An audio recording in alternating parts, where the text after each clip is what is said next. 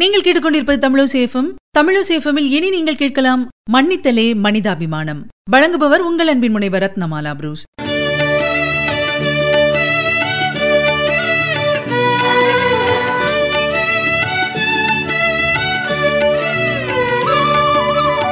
சேக்கிலார் பெருமான் எழுதிய பெரிய புராண காப்பியம் என்பது உங்கள் எல்லாருக்குமே தெரிஞ்ச விஷயம். இதுல மெய்ப்பொருள் நாயனாரின் சரித்திரம் ஒன்று இடம்பெறுகிறது. இந்த சரித்திரம் பாத்தீங்கன்னா இன்னா செய்யாமை என்ற கோட்பாட்டின் மிக உயர்ந்த நிலையை சித்தரிக்கிறது அப்படின்னு நம்ம சொல்லணும். உயிரே போகக்கூடிய தருணத்தில கூட அந்த உயிர் போக காரணமாக இருந்தவனுக்கு எந்த துன்பமும் நேராமல் பார்த்துக் கொள்வது என்பது உலக வரலாற்றில் வேற எங்கேயும் நடந்திருக்குமா என்பது சந்தேகம். யார் இந்த மெய்ப்பொருள் நாயனார்?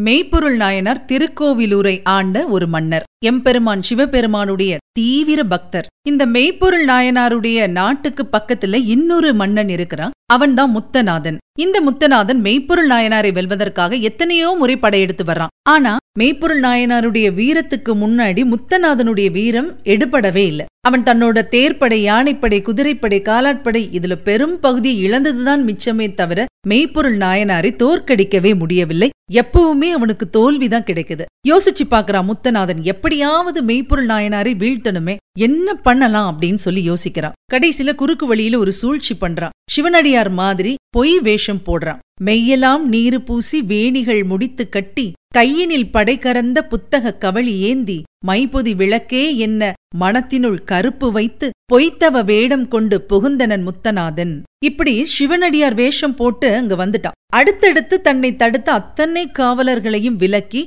மன்னனுக்கு மந்திரோபதேசம் செய்ய வந்திருப்பதாக கூறுகிறான். இப்படி சொன்னதுனால எல்லா காவலர்களும் அவனை உள்ள அனுப்புறாங்க. இறுதியாக மன்னர் அறையை காத்து நின்ற மெய்க்காவலனான தத்தனையும் விலக்கி மன்னருடைய சயன அறைக்குள்ள போயிடுறான் இந்த முத்தநாதன். மந்திரோபதேசம் செய்ய வந்திருப்பதாக சொல்கிறான். மந்திர நூலை பிரிக்கிற மாதிரி அதுக்குள்ள தான் மறைத்து வைத்திருந்த கத்தி சடார்னு எடுக்கிறான். அந்த கத்தியை மெய்ப்பொருள் நாயனார் மேல பாய்ச்சறான் உடனே மன்னர் சாய்கிறார் மன்னருடைய கூக்குரலை கேட்டு மெய்க்காவலனாக இருந்த தத்தன் ஓடோடி வர்றான். அங்கே பாக்குறான் மன்னர் சாஞ்சு கிடக்கிறாரு. உடனே தத்தன் என்ன செய்யறான் முத்தநாதனை கொல்வதற்காக கத்தியை எடுக்கிறான். ஆனா சாகும் தருவாயில் இருந்த மெய்ப்பொருள் நாயனார் என்ன சொல்றாரு பாருங்க. தத்தா வந்திருப்பவர் சிவனடியார். எனவே அவர் நம்மவர். அவரை பத்திரமாக அவரது ஊருக்கு கொண்டு சேர்ப்பாயாக. இப்படி சொல்றாருங்க அவரு. இது கேட்டதும் தத்தனுடைய விழிகளிலிருந்து கண்ணீர் வெளிகிறது இப்படியும் ஒருத்தர் பேச முடியுமா? இருந்தாலும் யோசிக்கிறதுக்கு நேரம் இல்ல மன்னனுடைய ஆணையை நிறைவேற்றியே ஆகணும். தன்னுடைய மன்னனை கொன்ற முத்தநாதனை பாதுகாப்பாக அவனுடைய நாட்டில் கொண்டு விட்டு திரும்புகிறான் இந்த தத்தன். தன்னை கொல்ல வந்தவன் பாதுகாப்பாக அவனுடைய நாடு சென்று விட்டான் என்ற செய்தியை கேட்ட பின்தான் கண்ண மூடுறாரு மெய்ப்பொருள் நாயனார்.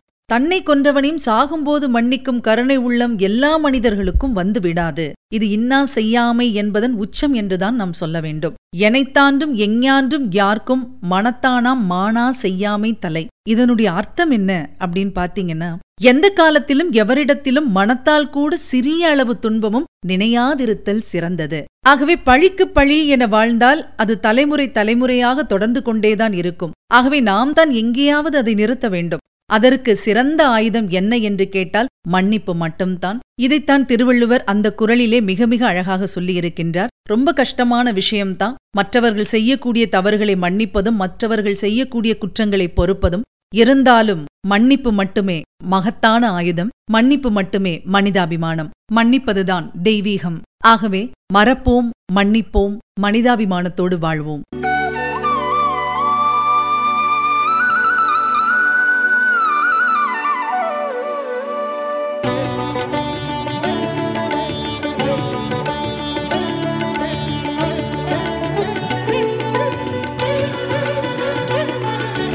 இதுவரை நீங்கள் கேட்டது உங்கள் தமிழசேஃபமின் சிறப்பு தொகுப்பு மன்னித்தலே மனிதாபிமானம். வழங்கியவர் உங்கள் அன்பின் முனைவர் ரத்னமாலா புரூஸ். தொடர்ந்து இணைந்திருங்கள் இது உங்கள் தமிழசேஃபம் இது எட்டு திக்குமே எதிரொலிக்கட்டும்